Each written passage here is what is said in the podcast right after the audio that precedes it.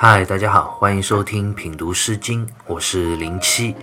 这讲呢，我们来一起聊一下王风里的《采格》这首诗。《采格》这首诗歌是一首关于思念的内心独白，文字啊内容非常的简单，一共只有三句话，而且内容上还是基本重复的。但是就是这样一首简单的诗歌啊，里头的句子却直到现在还被我们经常使用，其背后的内涵之深也不容小觑。我们接下来就先来一起读一下这首诗歌：比采阁兮，一日不见，如三月兮；比采萧兮，一日不见，如三秋兮；比采艾兮。一日不见，如三岁兮。比采阁兮，阁这个字，我们在之前的诗歌里啊就已经读到过很多次了。它是一种在田野常见的草本植物，也是和古代先民生活息息相关的一种植物，应用非常广泛。因为革的纤维啊，可以用来织布做衣。葛布、葛巾是古代平民百姓最常穿的一种衣服材料。那这句话的意思就在讲，那个采葛的人啊，那诗人一上来就提到的这个采葛的人，他究竟是谁呢？他正是诗人所思念的人啊，思念到什么程度啊？一日不见，如三月兮。一天没有见到，以至于就像过了三个月那样。这句话就充分地写出了作者心中的难熬，度日如年。当然，重要的也是写出了这位采葛之人在诗人心中的重要地位。那问题就来了，这位采葛之人他到底是谁呢？与诗人又是怎样的关系，以至于诗人心中如此思念不已？关于这个问题啊，其实我们在分别看诗歌接下来两段的前四个字，慢慢的也就能够大致看出端倪了。第二段的开头，比采萧兮，萧呢也是一种植物，通常认为啊是我们现在所俗称的艾蒿，是一种充满香味的蒿类植物。朱熹在《世纪传》里啊就解释说，有香气，祭则若以暴气。就讲古人在祭祀的时候啊，会点燃萧这种植物，用以做植物熏香作用。那第三段开头所讲的“比采艾兮”，艾呢也是一种蒿类植物。毛诗里就讲，艾所以疗疾，就是可以用来治病的，是一种医用的植物。据说啊，艾草啊，它的叶子干了之后，可以用于制药或者针灸医疗。诗人所讲的采摘葛、萧、艾的，都应该是同一个人。从这些植物啊，就可以大致看出，这个人应该是一位妇女。首先呢，采摘植物这样的工作啊，在古时候本来就主要是妇女所做的，男子一般都是做一些重的体力活。另外呢，因为葛是用来织布做衣的，萧呢是用来祭祀熏香的。艾呢，则是用于制药针灸。这些植物的用途啊，所涉及到的内容，基本上在过去也都是与妇女从事的工作有关。那这位妇女和诗人之间的关系，我想应该也比较符合情侣或者爱人这样的关系，所以诗人对她才会如此的思念至深。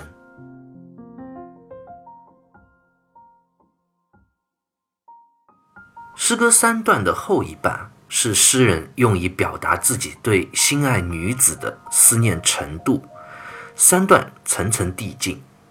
刚刚我们读了第一段的“一日不见，如三月兮”，意思是讲诗人一天没见到心爱的人，就好像隔了三个月那样的漫长难耐。那接下来第二段呢，就是千古名句了，大家之前一定听过“一日不见”。如三秋兮，一天没见到你啊，就好像过了三个秋天。我们到现在还经常会讲“一日不见，如隔三秋”这样的成语，用来形容对爱人之间啊思慕殷切的这样一种状态，见不到对方就度日如年的那种难熬。那三秋到底指多长的时间呢？唐代孔颖达就解释说啊，年有四时，时皆三月，三秋为九月也。意思是讲，一年有四个季节咯，春夏秋冬，每个季节呢都有三个月。那三秋指的就是三个秋天，也就是九个月的意思，比之前第一段所讲到的那个三月，这里就更进一步了。那读到这里，其实还有一个问题是值得思考的。我们刚刚讲啊，一年有四个季节呢，春夏秋冬。如果诗人要表达三个月这样一个时间的长度的话，为什么不说三春、三夏或者三冬呢？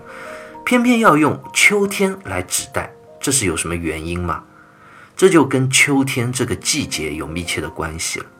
秋天是一个丰收的季节，也是万物开始萧瑟、开始枯萎凋零的时节。每每到了这个时节啊，人就特别容易感伤。一方面看到大地丰收的景象，想到自己可能还是空空如也，事业上或者爱情上。都没有找到自己想要的归宿和理想。如果这个时候还没有一个着落，就不免会伤心悲切。另外，四处植物树木到了秋天也开始凋零飘落，这种现象啊也会激发起人们心中的无限失落和忧伤。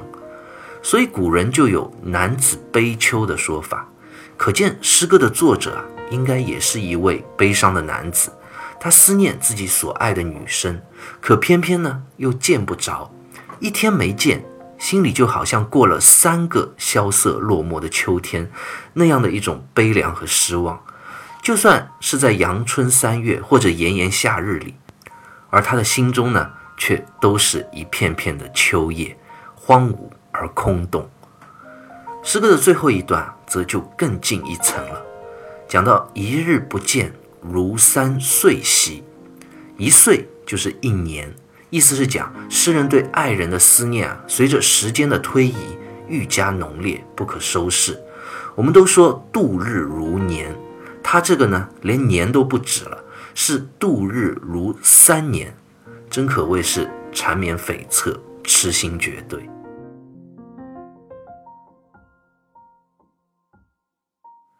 采格》这首诗歌啊，内容真的是非常的简单。读到这里啊，我们已经读完了。诗人殷切思念自己爱慕的女子，从第一段讲到的三月，到第二段的三秋，再到最后一段的三岁，随着时间跨度描写的愈久，也愈将诗人炙热难耐的心情表露无遗。但是在文字上呢，又写得非常的优雅。而且韵味十足，所以方玉润在《诗经原始》里就评价这首诗说啊：“雅韵欲流，遂成千秋佳句。”意思是讲一个人的内心如此的炙热的情感，却能够用这样优雅婉转的言语表达出来，不可不说是文学上的绝妙之笔。所以这首诗歌里，像“一日不见，如三秋兮”这样的句子啊。才能一直富有生命力，成为流传千古的佳句。但大家有没有想过这样一个问题？如果我们再进一步思考，就会发现《采格》这首诗里所描写的时间啊，与我们平时客观生活中所理解的时间是完全不同的。我们客观的时间就是一分一秒按着刻度均匀的流淌，从过去。到现在，再到将来，而《采格》这首诗歌里所描写的时间呢，却是完全另一番景象。它是富有弹性的，一天居然变成了三个月那么长，接着呢，还在不断的变化。随着诗歌的发展啊，变成了三秋三年。这看来似乎是违背常理的一种现象，但却是真真实实的。抓住了每一个情感丰富读者的内心共鸣。这首诗歌最妙的地方也正在这里。我记得在之前《魏风和广》那首诗歌里啊，就讲到过，人的内心关于距离的感受是很主观的，也是可以变化的。那关于时间呢？时间对于每个人而言，是不是也有主观的那一面呢？当然有。我想每个人生活中都会有过这样的体验。我们经常会说啊，快乐的时光总是短暂的。当你和好朋友一起玩乐聚会的时候啊，就觉得一天的时间一下子好像就过去了。而当你焦虑的在等待着，比如说高考成绩啊，或者在楼下等心爱的人出现的时候啊，哪怕只是过了五分钟，你的心里也会觉得好像过了好久好久。这就是心理学上所谓的心理时间。心理时间指的就是人心中主观的时间概念。这种时间感是可以将过去、现在和将来互相渗透、交织融合的。而且人啊，越是进入到自己的意识深处。外在的这种固定的客观时间就越不适用，而心里的这种主观时间呢，却变得越来越有意义。在心理深处啊，从来就没有所谓的过去、现在和将来的界限。古罗马的哲学家奥古斯丁他就说：“正是在我的心里，我度量时间。”他认为时间就是一个人心灵的延伸。大家千万不要小看人的潜意识和心灵对于时间的感知力和塑造力。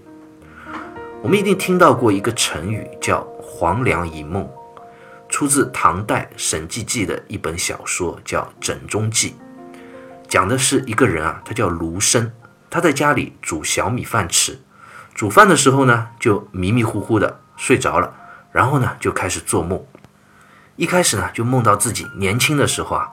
就娶了非常美丽的妻子，然后呢，又考场得意，考上了进士，当了官，平步青云啊，官越做越大，自己啊养了五个孩子，也都是高官厚禄，嫁娶豪门，到最后子孙满堂，然后自己啊慢慢的老了，到了八十岁，自己得病去世，就在梦到去世断气的那一刻，他梦中惊醒了，再看到边上刚刚自己煮的那个小米饭。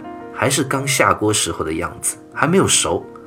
如果我们按客观时间的角度来讲的话，这时候也就过去了三五分钟的样子吧。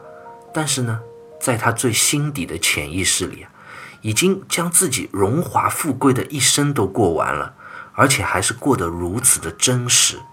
由此可见，一个人的心理时间啊，是可以和客观的时间之间产生多大的不同。而这也是人类心灵最迷人的之处所在。心灵和现实之间的对比和差异啊，也正是文学创作、艺术创作所取之不尽、用之不竭的动人源泉。采格这首诗歌的作者，正是把握住了人类心灵所共通的这种心理时间的体验，所以才会产生这样基于灵魂、千古不衰的文学共鸣。好，关于采格这首诗歌，我们就先聊到这里，下期再会。